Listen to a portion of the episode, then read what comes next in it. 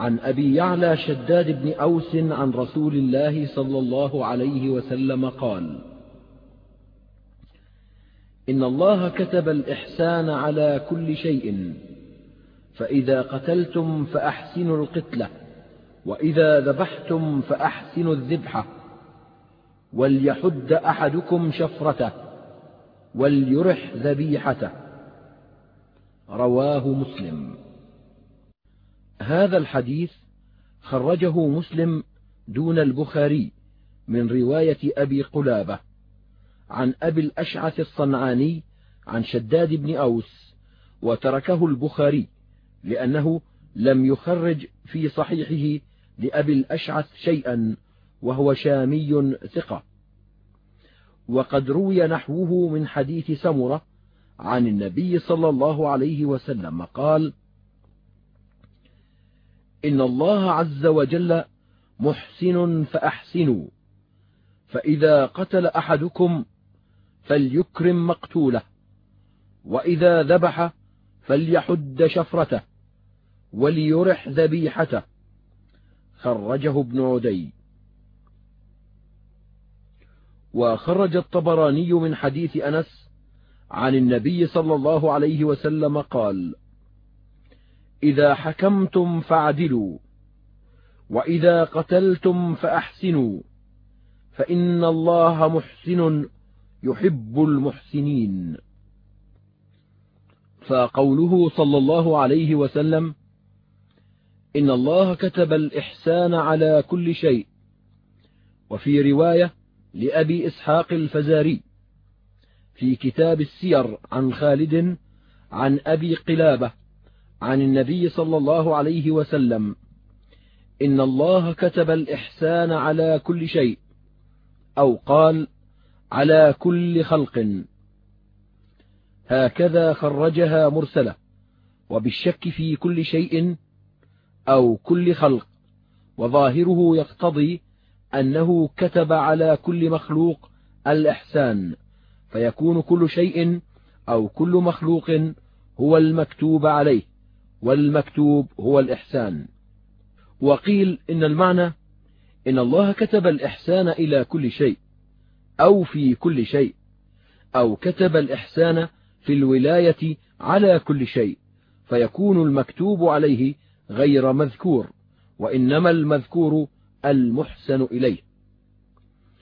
ولفظ الكتابة يقتضي الوجوب عند أكثر الفقهاء والأصوليين خلافا لبعضهم، وإنما استعمال لفظة الكتابة في القرآن فيما هو واجب حتم إما شرعا، كقوله تعالى: إن الصلاة كانت على المؤمنين كتابا موقوتا، وقوله: كتب عليكم الصيام، كتب عليكم القتال، أو فيما هو واقع قدرا لا محالة، كقوله: كتب الله لأغلبن أنا ورسلي، وقوله: ولقد كتبنا في الزبور من بعد الذكر أن الأرض يرثها عبادي الصالحون، وقوله: أولئك كتب في قلوبهم الإيمان. وقال النبي صلى الله عليه وسلم في قيام شهر رمضان: إني خشيت أن يكتب عليكم، وقال: أمرت بالسواك حتى خشيت أن يكتب علي، وقال: كتب على ابن آدم حظه من الزنا، فهو مدرك ذلك لا محالة. وحينئذ فهذا الحديث نص في وجوب الإحسان، وقد أمر الله تعالى به فقال: إن الله يأمر بالعدل والإحسان، وقال: وأحسنوا إن الله يحب المحسنين. وهذا الأمر بالإحسان تارة يكون للوجوب كالإحسان إلى الوالدين والأرحام بمقدار ما يحصل به البر والصلة والإحسان إلى الضيف بقدر ما يحصل به قراه على ما سبق ذكره، وتارة يكون للندب كصدقة التطوع ونحوها. وهذا الحديث يدل على وجوب الإحسان في كل شيء من الأعمال، لكن إحسان كل شيء بحسبه، فالإحسان في الإتيان بالواجبات الظاهرة والباطنة الإتيان بها على وجه كمال واجباتها، فهذا القدر من الإحسان فيها واجب، وأما الإحسان فيها بإكمال مستحباتها فليس بواجب. والإحسان في ترك المحرمات الانتهاء عنها وترك ظاهرها وباطنها، كما قال تعالى: وذروا ظاهر الإثم وباطنه، فهذا القدر من الإحسان فيها واجب. وأما الإحسان في الصبر على المقدورات فأن يأتي بالصبر عليها على وجهه من غير تسخط ولا جزع.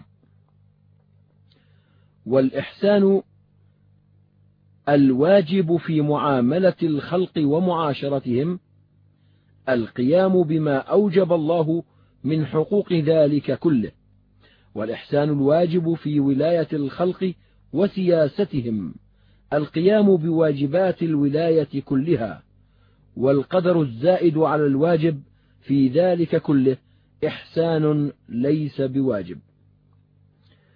والإحسان في قتل ما يجوز قتله من الناس والدواب، إزهاق نفسه على أسرع الوجوه وأسهلها وأوحاها من غير زيادة في التعذيب، فإنه إيلام لا حاجة إليه. وهذا النوع هو الذي ذكره النبي صلى الله عليه وسلم في هذا الحديث، ولعله ذكره على سبيل المثال أو لحاجته إلى بيانه في تلك الحال، فقال: إذا قتلتم فأحسنوا القتلة، وإذا ذبحتم فأحسنوا الذبحة، والقتلة والذبحة بالكسر أي الهيئة، والمعنى أحسنوا هيئة الذبح وهيئة القتل. وهذا يدل على وجوب الإسراع في إزهاق النفوس التي يباح إزهاقها على أسهل الوجوه. وقد حكى ابن حزم الإجماع على وجوب الإحسان في الذبيحة، وأسهل وجوه قتل الآدمي ضربه بالسيف على العنق. قال الله تعالى في حق الكفار: فإذا لقيتم الذين كفروا فضرب الرقاب. وقال تعالى: سألقي في قلوب الذين كفروا الرعب فاضربوا فوق الأعناق. وقد قيل إنه عين الموضع الذي يكون الضرب فيه أسهل على المقتول، وهو فوق العظام دون الدماغ. ووصى دريد بن الصمة قاتله أن يقتله كذلك. وكان النبي صلى الله عليه وسلم إذا بعث سرية تغزو في سبيل الله قال لهم: لا تمثلوا ولا تقتلوا وليدا. وخرج أبو داود وابن ماجه من حديث ابن مسعود عن النبي صلى الله عليه وسلم قال: أعف الناس قتلة أهل الإيمان. وخرج أحمد وأبو داود من حديث عمران بن حصين وسمرة بن جندب أن النبي صلى الله عليه وسلم كان ينهى عن المثلة. وخرجه البخاري من حديث عبد الله بن يزيد عن النبي صلى الله عليه وسلم أنه نهى عن المثلة. وخرج الإمام أحمد من حديث يعلى بن مرة عن النبي صلى الله عليه وسلم قال الله تعالى: لا تمثلوا بعبادي. وخرج أيضا من حديث رجل من الصحابة عن النبي صلى الله عليه وسلم قال: من مثل بذي روح ثم لم يتب مثل الله به يوم القيامة.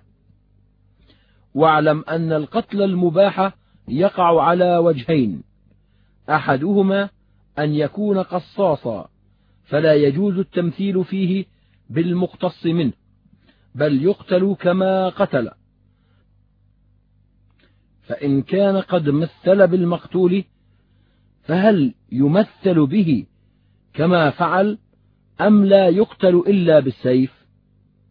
فيه قولان مشهوران للعلماء، أحدهما أنه يفعل به كما فعل، وهو قول مالك والشافعي وأحمد في المشهور عنه، وفي الصحيحين عن أنس قال: خرجت جارية عليها أوضاح بالمدينة فرماها يهودي بحجر، فجيء بها إلى رسول الله صلى الله عليه وسلم وبها رمق، فقال لها رسول الله صلى الله عليه وسلم: فلان قتلك، فرفعت رأسها، فقال لها في الثالثة: فلان قتلك، فخفضت رأسها، فدعا به رسول الله صلى الله عليه وسلم فرضخ رأسه بين الحجرين، وفي رواية لهما فأخذ فاعترف، وفي رواية لمسلم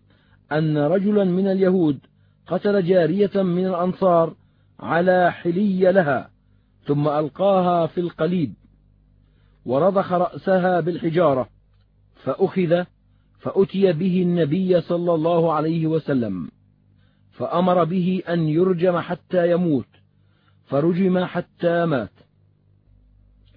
والقول الثاني: لا قود إلا بالسيف، وهو قول الثوري وأبي حنيفة ورواية عن أحمد. وعن أحمد رواية ثالثة: يفعل به كما فعل إلا أن يكون حرقه بالنار أو مثل به، فيقتل بالسيف للنهي عن المثل وعن التحريق بالنار، نقلها عنه الأثرم.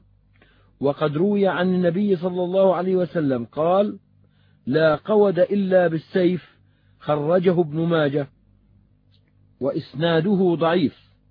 قال أحمد: يروى لا قود إلا بالسيف وليس إسناده بجيد، وحديث أنس يعني في قتل اليهودي بالحجارة أسند منه وأجود، ولو مثل به ثم قتله مثل أن قطع أطرافه ثم قتله، فهل يكتفى بقتله أم يصنع به كما صنع فتقطع أطرافه ثم يقتل؟ على قولين: أحدهما يفعل به كما فعل سواء، وهو قول أبي حنيفة والشافعي وأحمد في إحدى الروايتين وإسحاق وغيرهم، والثاني يكتفى بقتله، وهو قول الثوري وأحمد في رواية وأبي يوسف ومحمد.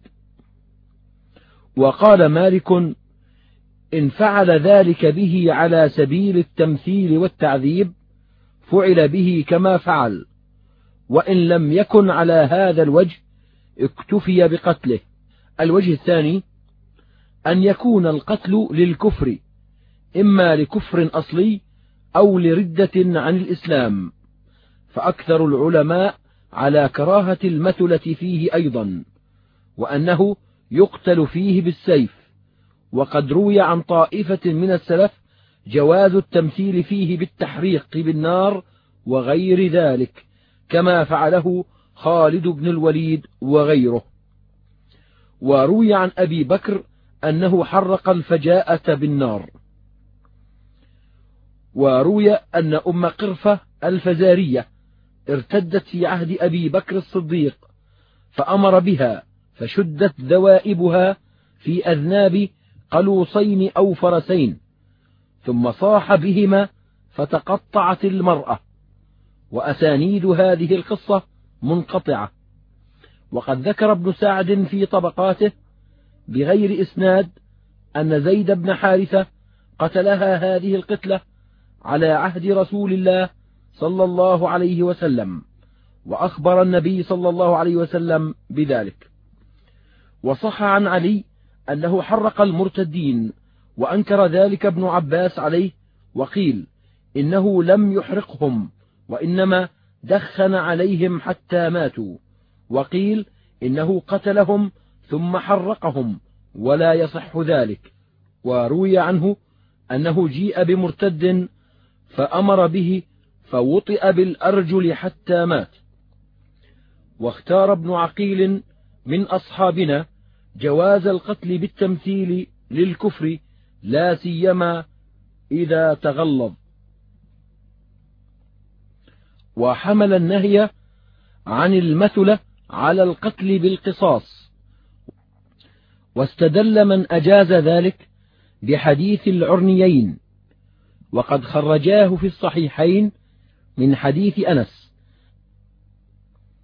أن أناسا من عرينة قدموا على رسول الله صلى الله عليه وسلم المدينة فاجتووها، فقال لهم رسول الله صلى الله عليه وسلم: إن شئتم أن تخرجوا إلى إبل الصدقة فتشربوا من ألبانها وأبوالها فافعلوا، ففعلوا فصحوا، ثم مالوا على الرعاء فقتلوهم وارتدوا عن الإسلام، وساقوا ذود رسول الله صلى الله عليه وسلم، فبلغ ذلك النبي صلى الله عليه وسلم فبعث في أثرهم، فأتي بهم فقطع أيديهم وأرجلهم وسمل أعينهم وتركهم في الحرة حتى ماتوا.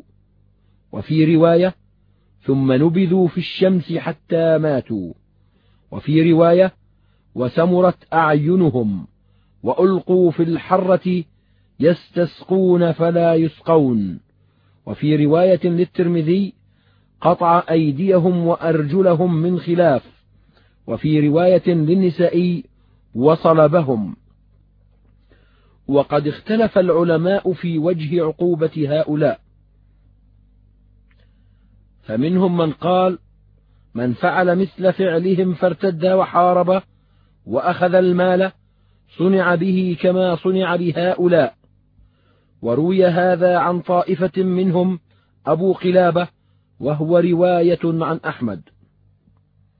ومنهم من قال: بل هذا يدل على جواز التمثيل بمن تغلظت جرائمه في الجملة، وإنما نهي عن التمثيل في القصاص، وهو قول ابن عقيل من أصحابنا.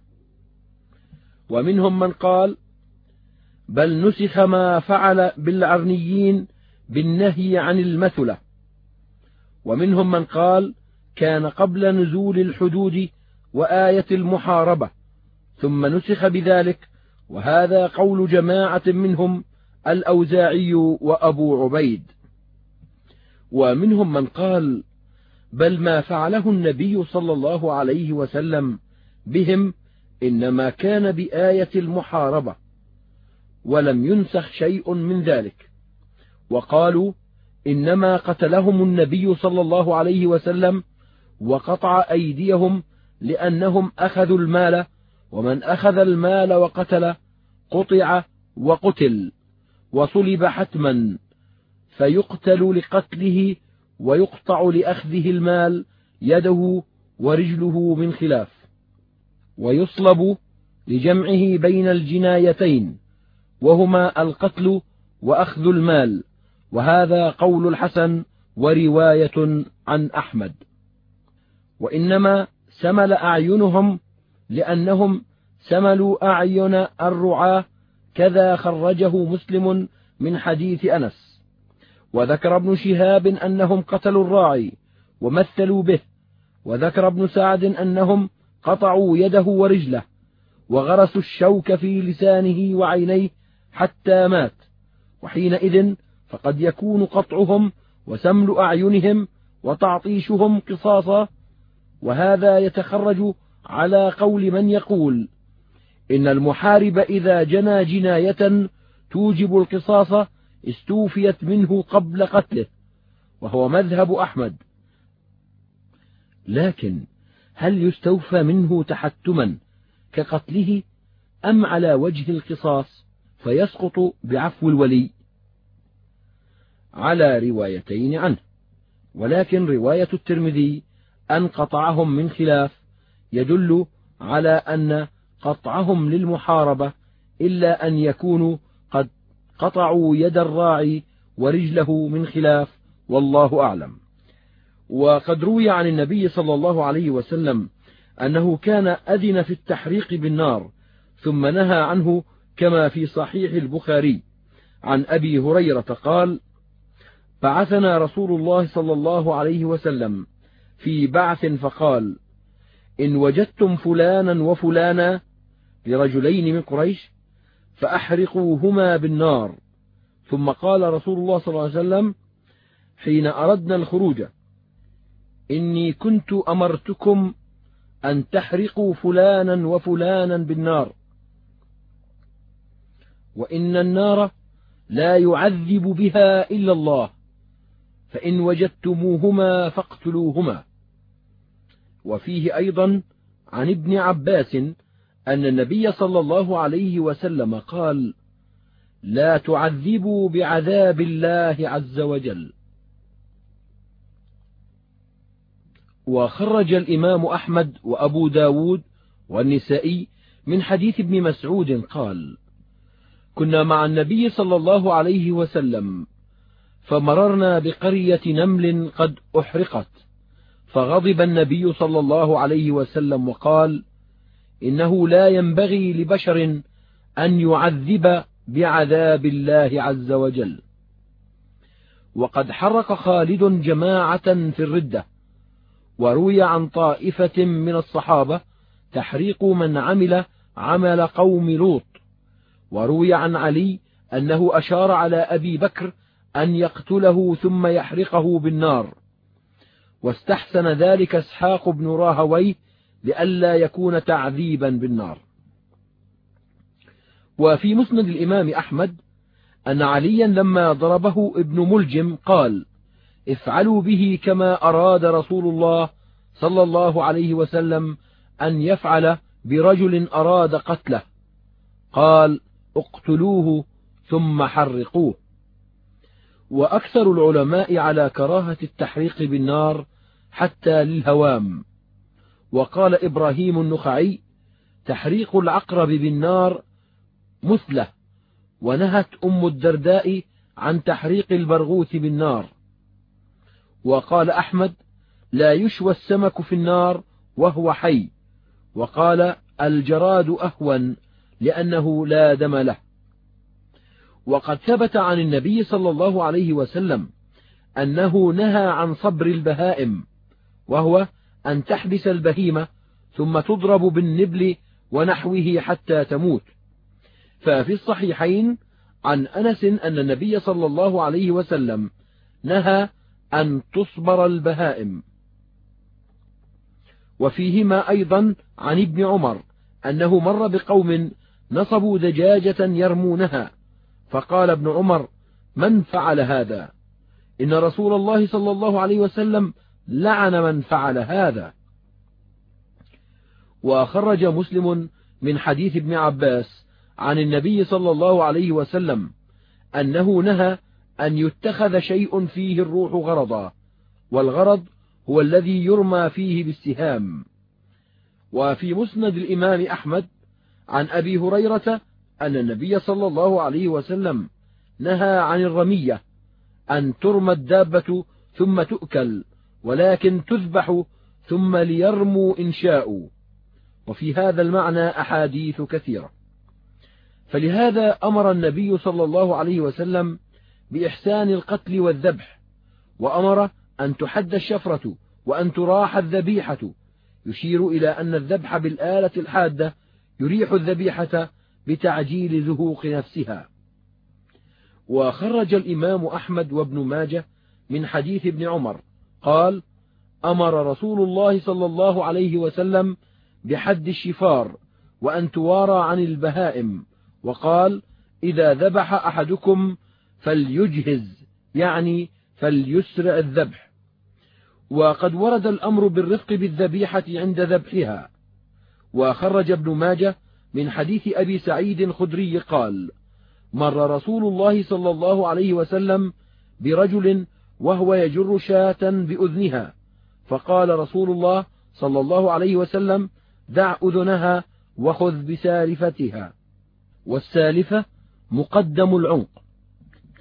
وخرج الخلال والطبراني من حديث عكرمة عن ابن عباس قال: مر رسول الله صلى الله عليه وسلم برجل واضع رجله على صفحة شاة وهو يحد شفرته وهي تلحظ إليه ببصرها، فقال: أفلا قبل هذا تريد أن تميتها موتات؟ وقد روي عن عكرمة مرسلا خرجه عبد الرزاق وغيره، وفيه زيادة: هلا حددت شفرتك قبل أن تضجعها؟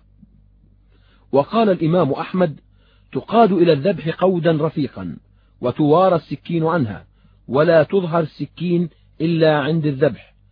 أمر رسول الله صلى الله عليه وسلم بذلك أن توارى الشفار، وقال: ما أبهمت عليه البهائم فلما تبهم أنها تعرف ربها وتعرف أنها تموت. وقال: يروى عن ابن صابط أنه قال: إن البهائم جبلت على كل شيء إلا على أنها تعرف ربها وتخاف الموت. وقد ورد الأمر بقطع الأوداج عند الذبح كما خرجه أبو داود من حديث عكرمة عن ابن عباس وأبي هريرة عن النبي صلى الله عليه وسلم أنه نهى عن شريطة الشيطان، وهي التي تذبح فتقطع الجلد ولا تفري الأوداج. وخرجه ابن حبان في صحيحه، وعنده قال عكرمة: كانوا يقطعون منها الشيء اليسير ثم يدعونها حتى تموت ولا يقطعون الودج، فنهى عن ذلك.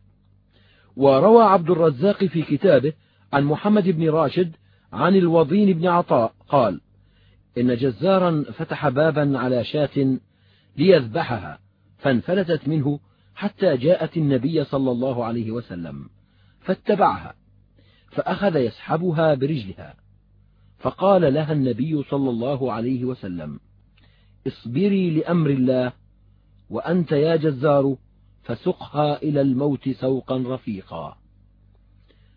وبإسناده عن ابن سيرين أن عمر رأى رجلا يسحب شاة برجلها ليذبحها، فقال له: ويلك، قدها إلى الموت قودا جميلا. وروى محمد بن زياد أن ابن عمر رأى قصابا يجر شاة، فقال: سقها إلى الموت سوقا جميلا، فأخرج القصاب شفرته، فقال: ما أسوقها سوقا جميلا وأنا أريد أن أذبحها الساعة، فقال: سقها سوقا جميلا. وفي مسند الإمام أحمد عن معاوية بن قرة عن أبيه أن رجلا قال للنبي صلى الله عليه وسلم: يا رسول الله، إني لأذبح الشاة وأنا أرحمها، فقال النبي صلى الله عليه وسلم: والشاة إن رحمتها رحمك الله. وقال مطرف بن عبد الله: إن الله ليرحم برحمة العصفور. وقال نوف البكالي: إن رجلا ذبح عجولا بين يدي أمه فخبل، فبينما هو تحت شجرة فيها وكر فيه فرخ، فوقع الفرخ إلى الأرض فرحمه فأعاده في مكانه، فرد الله إليه قوته. وقد روي من غير وجه عن النبي صلى الله عليه وسلم أنه نهى أن توله والدة عن ولدها، وهو عام في بني آدم وغيرهم. وفي سنن أبي داود أن النبي صلى الله عليه وسلم سئل عن الفرع فقال: هو حق وإن تتركوه حتى يكون بكرا ابن مخاض أو ابن لبون فتعطيه أرملة أو تحمل عليه في سبيل الله خير من أن تذبحه فيلصق لحمه بوبره وتكفئ إناءك وتوله ناقتك. والمعنى أن ولد الناقة إذا ذبح وهو صغير عند ولادته لم ينتفع بلحمه، وتضرر صاحبه بانقطاع لبن ناقته، فتكفئ إناءه وهو المحلب الذي تحلب فيه الناقة، وتوله الناقة على ولدها بفقدها إياه.